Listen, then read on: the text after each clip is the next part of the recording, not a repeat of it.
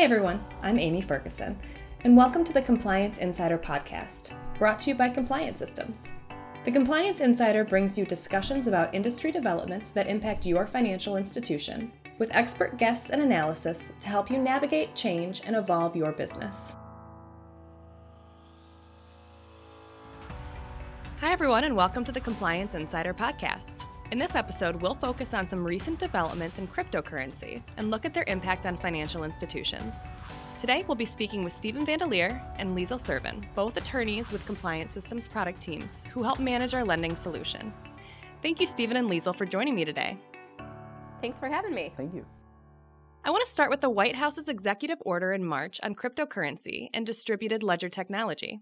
Stephen, can you take us through what's going on more broadly at the federal level? Absolutely. Thank you, Amy.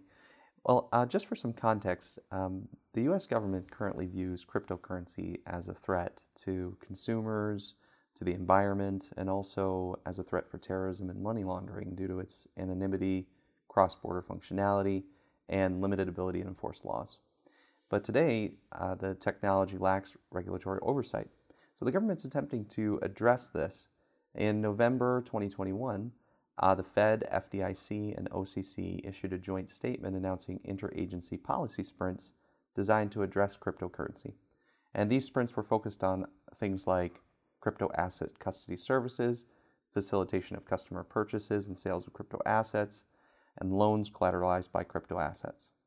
More recently, um, the White House has issued an executive order in March which instructed several agencies to put together an effort to research and recommend a potential U.S. central bank digital currency. And this would essentially change the game completely. If the U.S. were to have a digital currency that flows through the Treasury, then banks would potentially become custodians of the CBDC rather than custodians of customers' paper dollars. And the CBDC would be guaranteed in the same manner as US dollars, but would be controlled differently and perhaps on a US government controlled blockchain. The CBDC would also be legal tender and would be money, but you'd only be able to use it on the blockchain. You wouldn't be able to go to the ATM and take it out, for example. So, as far as what we can expect going forward, there's potential for a US central bank digital currency pegged to the US dollar, regulation, possibly on how cryptocurrency can be held at custodian banks and how it can be pledged as collateral, certainly some reporting requirements on digital assets, and maybe restrictions on digital coin mining operations and their energy consumption. We should also point out that there are many investors who have lost money and are now waiting for new regulations. And there's definitely been some interesting civil litigation that's underway right now. And it's all coming from different perspectives. So, for example, there's um, some lawsuits that have been filed related to tort claims false promises being made, factually impossible representation targeting unsophisticated investors. But on the other hand, there are also lawsuits with allegations that some of these crypto agencies are operating as unregistered security exchanges. And it truly all ties back to why the White House is so concerned about crypto. And it's because it's risky for consumers just to level set here, um, what type of asset is cryptocurrency? Is it an investment vehicle or is it really currency? Well, crypto is a digital representation of value that people exchange through a blockchain. It operates somewhat like currency, but it doesn't have the legal tender status, like Stephen was mentioning. The IRS currently classifies it as personal property for tax purposes, but it can also be a security. So, the SEC has taken the position that crypto issued as part of an initial coin offering or an ICO is an investment contract and would fall under Article 8 of the Uniform Commercial Code. And so it would be need, it would need to be registered with the SEC. Otherwise, in a secured transaction under Article 9 of the UCC, crypto falls into the definition of a general intangible. But there are two alternate systems emerging to define crypto under Article 9. We're going to call those the Arkansas system and the Wyoming system. So, under the Arkansas system, crypto is still a general intangible, but giving it a specific definition and perfection rules. Under the Wyoming system, crypto is a subcategory of a new digital asset category with specific definitions and perfection rules.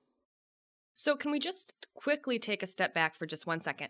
Um, Liesl, you mentioned blockchain, that crypto is exchanged through a blockchain. Can someone explain what that looks like? Yes, Amy, I can take that one. Um, basically, blockchain is a network of computers that are all linked together on a chain, and all computers on the chain verify crypto transactions independently and unanimously. It's a digital ledger system recording all the information for digital transactions, but no one computer is controlling any transaction. And this is what makes blockchain such a trusted system. It's virtually impossible to make unauthorized transactions.